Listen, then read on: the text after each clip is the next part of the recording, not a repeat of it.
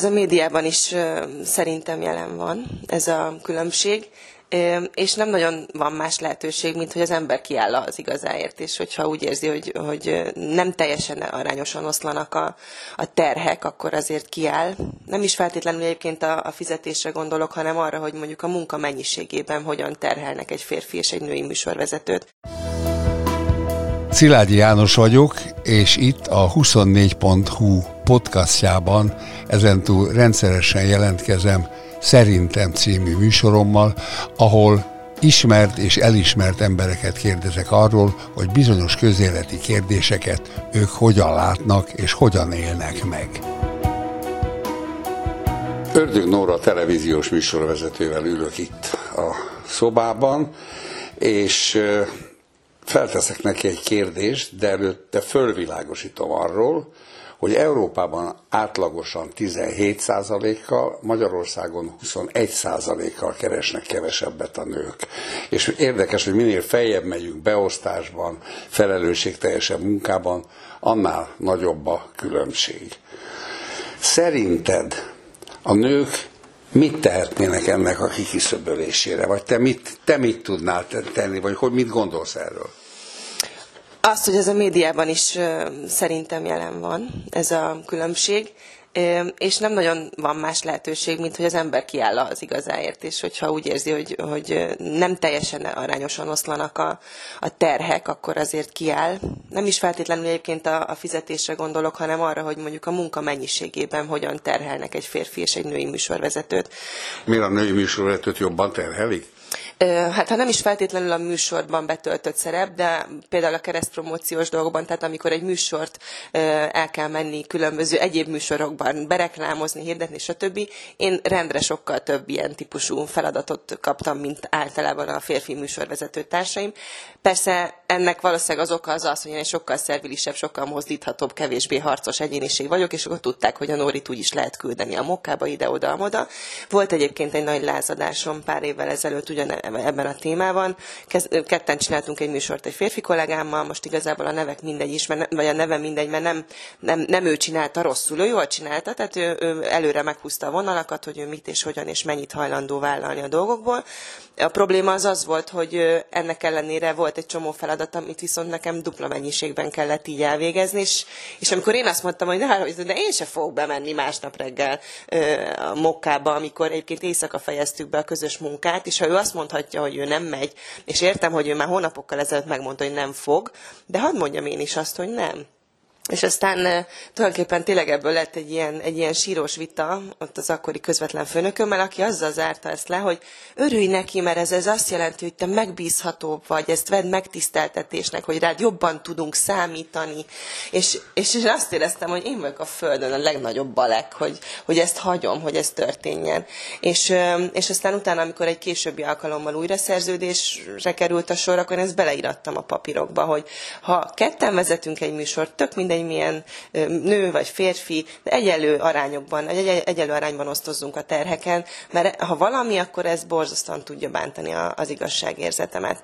És, és igazából ez egy kényes téma, mert mi nagyon jól keresünk, tehát nem túl elegáns az én részemről azzal kiállni, hogy jaj, akkor én, mint nő, most kevesebbet vagy többet, vagy mennyit keresek a fiúkhoz képest, mert én még is iszonyatosan jól keresek ahhoz képest, hogy más nők milyen helyzetben vannak. Tehát én nem akarok ezzel palota forradalmat, vagy bármilyen forradalmat indítani és generálni, de ezt én a saját harcaimban meg kellett, hogy, meg kellett, hogy vívjam. Tehát nekem is oda kellett állnom, és, és, és meg kellett harcolnom azokat a, azokat a csatákat, ami után most már büszkén azt tudom mondani, hogy így nagyjából egy szinten vagyok a férfi műsorvezető kollégáimmal. Terheltség szempontjából, vagy pénz szempontjából is? Hiszen nem hiszem, hogy tudjátok, hogy a másiknak mennyi a gázsi, a honoráriuma, vagy tudjátok? Hát elvileg nem tudjuk. Gyakorlatilag eléggé szűk körben mozgunk, és azért ezeknek úgy híre megy, hogy... És itt hogy is különbségek vannak? Öm, én most már úgy gondolom, hogy nincsen, de ez, ez nem olyan túlságosan régóta van így az én szempontomból. És, És ha igazán őszinte akarok lenni, amikor én az RTL-től eljöttem, akkor az egyik oka annak, hogy én, én ott besokaltam, még úgy is, hogy én nem kezdtem alkudozni, tehát tulajdonképpen ezt az esélyt nem adtam meg ott akkor az RTL-nek, hogy ezt a, ezt a különbséget kiegyenlítsék, de én pontosan tudtam, hogy a csatorna férfi műsorvezetője majdnem négyszer annyit keres, mint én. Úgy, egyébként ugyanazokat a feladatokat csináljuk, sőt én, én nagyjából tehát dupláját dolgoztam, mint ő. És és én akkor ott nem voltam elég erős, talán amiatt, mert gyakornokként kerültem a csatornához, és ezt én magamban nem tudtam soha megváltoztatni ezt, a, ezt az attitűdömet a főnökeimmel szemben, meg sose voltam ez az asztalra csapkodós típus, hogy, hogy én oda menjek és, és, és kiharcoljak magamnak egy ennél méltóbb helyzetet. És, és a TV2-nél sem feltétlenül így indult a dolog, de ott egy sokkal megbecsültebb pozícióban fogadtak. De ott már azóta viszont volt olyan harcom, amire büszke vagyok, hogy megvívtam, pontosan emiatt, mert tudtam, hogy van olyan férfi kollégám, aki többet keres, és én azt éreztem, hogy, hogy ez egyszerűen nem igazságos. És amikor te ezt a főnökeinek felvetetted, hogy neked is ugyanannyi gázsid legyen, mint a férfi kollégádnak, akkor ők erre mit mondtak, hogy neki miért magasabb? Mm, hát egyrészt ez így el van kenve, tehát hogy én ezt nem tudhatom, hogy ő pontosan mennyit keres, nyilván ez is sose derült ki.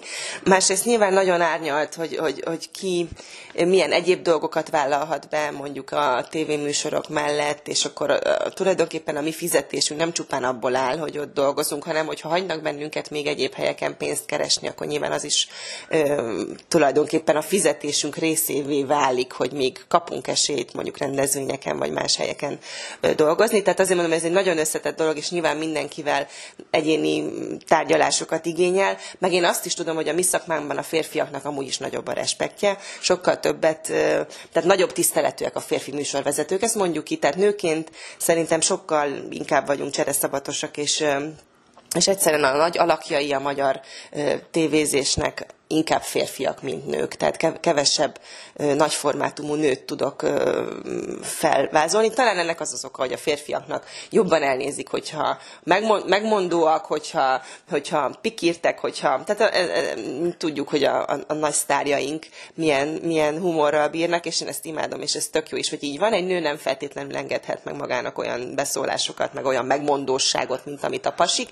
És, és, és ugye nyilván ez is benne van azért abban, hogy ki mennyi pénzt pénzt keres, hogy, hogy az arca mennyit ér, a híre mennyit. Tehát, hogy tényleg itt nem, nem tudjuk órára lebontani, kilóra, hogy akkor most ki mennyit áll a kamera előtt, hány mondatot mond el. Tehát, hogy nagyon nehéz, mert, mert nem egy ilyen típusú ö, mennyiségi alapon dől el, hogy ki mennyit keres. Egyébként függetlenül a férfiaktól és az ő keresetük összehasonlításától, ha te egy műsorra leszerződsz, vagy szóba kerül a honorárium, akkor te alkudozol? Tehát ha mondjuk azt mondtam volna neked, hogy Nóra, 100 forintot kapsz ezért a beszélgetésért, akkor te azt mondtad, nem. 110. Én ebben retteltesen rossz vagyok, úgyhogy ezért, amikor ezt így beláttam, hogy képtelen vagyok a saját értékemről alkudozni, akkor lett nekem egy menedzserem, aki azóta is van, és ő viszont egy harcos anyatigris, és, és megvéd minden szituációban, és ezeket a harcokat levívja, de a tévében nekem egy havi fix fizetésem van,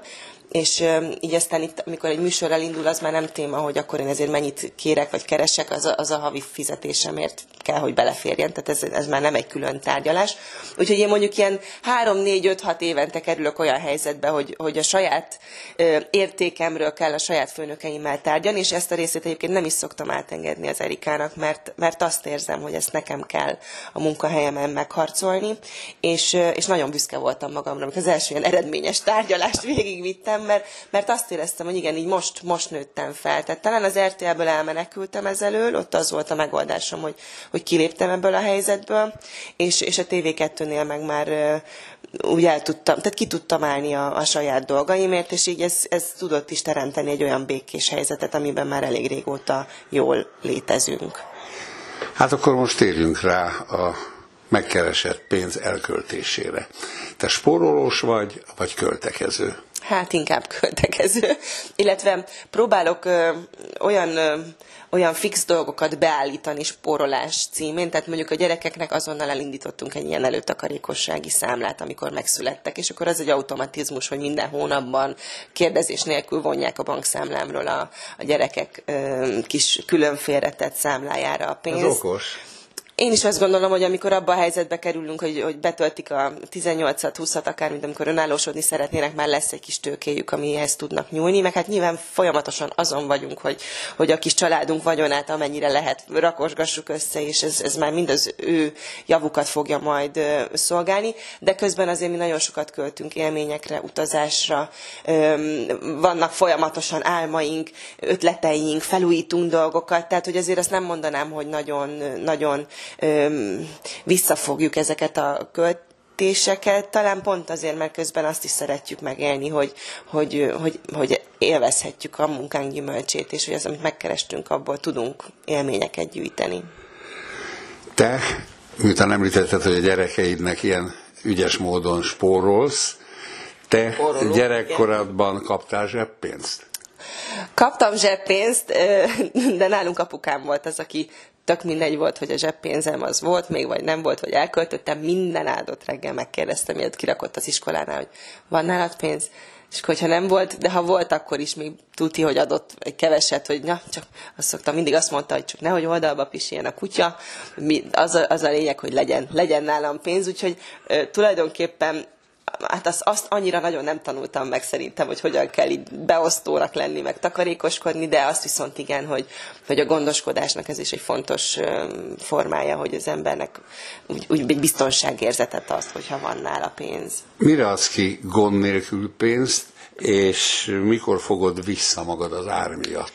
Az az érdekes, hogy pont ruhákra meg cipőre bizonyos, bizonyos ár fölött egyszerűen fáj, tehát nem, nem, az nem esik jól.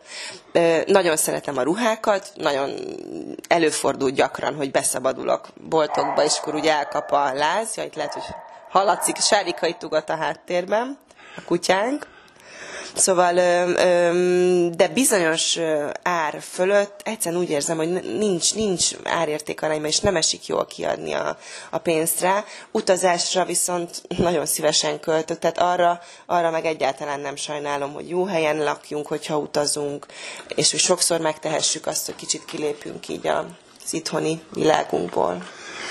És hogy vagytok ti a férjeddel a pénzt illetően. Közös kasszán vagytok, külön kasszán vagytok, ki kér a másiktól pénzt, hogy megy ez?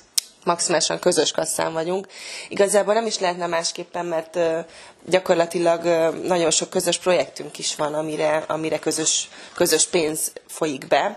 Nyilván van mind a kettőnknek külön keresete, tehát a férjem ugye fotósként dolgozik, én műsorvezetőként, de mivel én egy ilyen bejelentett alkalmazotti státuszban vagyok a, a TV2-nél, nyilván az egy ilyen nagyon egyértelmű helyzet, hogy ami pénz például bejön a bankszámlámra, abból fizetjük a rezsit, a hitelünket, a mindent, tehát hogy az én keresetemből mennek ezek a dolgok technikailag, így az egyszerűbb, és akkor amikor minden másra költünk, azt meg éppen ahogy esik. Tehát, hogy közös vállalkozásunk is van, azon ugye közösen gyűlik a pénz, ebből nagyon sok közös kiadást fedezünk is utazásokra, felújításokra, erre, arra, amarra. Azért nyilván a férjemnek is megvan a, a külön megkeresett pénzéből is, amikor mondjuk engem meg akar lepni valami ajándékkal, akkor nem az van, hogy én látom a számlán, hogy akkor le, leemelődött egy nagyobb összeg, vagy kisebb, tök mindegy, és akkor hogy az, az vajon az mire költődött, nem ezt ilyen eléggé lazán kezeljük, de gyakorlatilag teljesen közös kasszán vagyunk, tehát mm, van ugyanaz a bankszámlához van mind a kettőnknek bankkártyája, a lakosságihoz is, vállalkozóihoz is, tehát ez nálunk így nem, nem téma ilyen módon. Te, ö, na itten, ja igen, tudom, mit akartam kérdezni, hogy szeretsz-e pénzben játszani? Kártyázni, kaszinóba járni, ilyesmiket szeretsz-e csinálni? Hát nem jellemző, egyszer-kétszer előfordult talán pár évvel ezelőtt tombolán nyertünk egy nagyobb vouchert egy kaszinóba, amit ráadásul azonnal el kellett játszani azon az estén, mert Győrben voltunk, és tudtuk, hogy úgyse fogunk visszajutni máskor, és egy tök jó élmény volt, nyilván nem a saját pénzünk volt, hanem már az is egy nyeremény volt, amit meg fialtattunk tulajdonképpen a kaszinóban, és sikerült is, tehát pozitív mérleggel szálltunk ki, de, de nem, nem kaptam úgy rá az ízére, meg nem lottózunk, tehát ilyesmi annyira nem játszani szeretek, de szerintem mi a gombokban megmaradtunk ezen a szinten, hogy inkább kis zsetonokkal, meg gombokkal játszogatunk. Tehát a pénz, az, az úgy nem bizserget annyira. Talán félnék, hogy úgy, úgy, úgy elmegy, és kockára tettem egy felesleges dolog miatt. Tehát a játéköröm szerintem anélkül is megvan, vagy számomra anélkül is megvan, hogy pénzben játszanánk. Ha kérnek tőled kölcsön pénzt, akkor szívesen adsz, vagy nagyon meggondolod, illetve attól teszed-e függővé, hogy ki kéri, vagy attól teszed függővé, hogy mennyit kér? az jó. Um, Hát nyilván a mennyiség az, az elég fontos, hogy, hogy milyen összegről van szó. Azért én elég gáláns vagyok, azt gondolom. Nem sűrűn fordul elő egyébként, hogy tőlem kölcsön kérnének. Családon belül is kicsit szemérmes a családom talán ebben a témában. Tehát a szüleim egyáltalán nem, nem szeretik azt az érzést, hogyha, hogyha mi az öcsémmel támogatjuk őket, így nagyon kimondva, mert, mert hát mégiscsak ők a szüleink, és ez fordítva természetes, hogy ők támogatnak minket, de mind a ketten már saját lábunkra álltunk az öcsémmel, úgyhogy nyilván erre nincsen mód. Fordítva fordult el, hogy én kértem az öcsémtől, és nagyon rosszul éreztem magam tőle, hogy az van az a kölcsön, és aztán nagyon jó érzés volt, amikor vissza tudtam neki adni. De hát nyilván családon belül bárki bármennyit kérhetne, azt hiszem, hogy az, az abban egyáltalán nincs. Hogyha ha viszont külső, tehát baráti körből, attól tényleg nagyon fontos, hogy ki az, aki ezt kéri tőlem, de ha tudok adni, akkor nyilván adunk, csak hát igen. A mai világban azért ez egy nehéz téma, és szerintem az én környezetemben, akik él, ők, ők nem ismernének ilyen, ilyennel odajönni, hogy kérjenek. Köszönöm az interjút. Ördög Nórával beszélgetett Szilágyi János.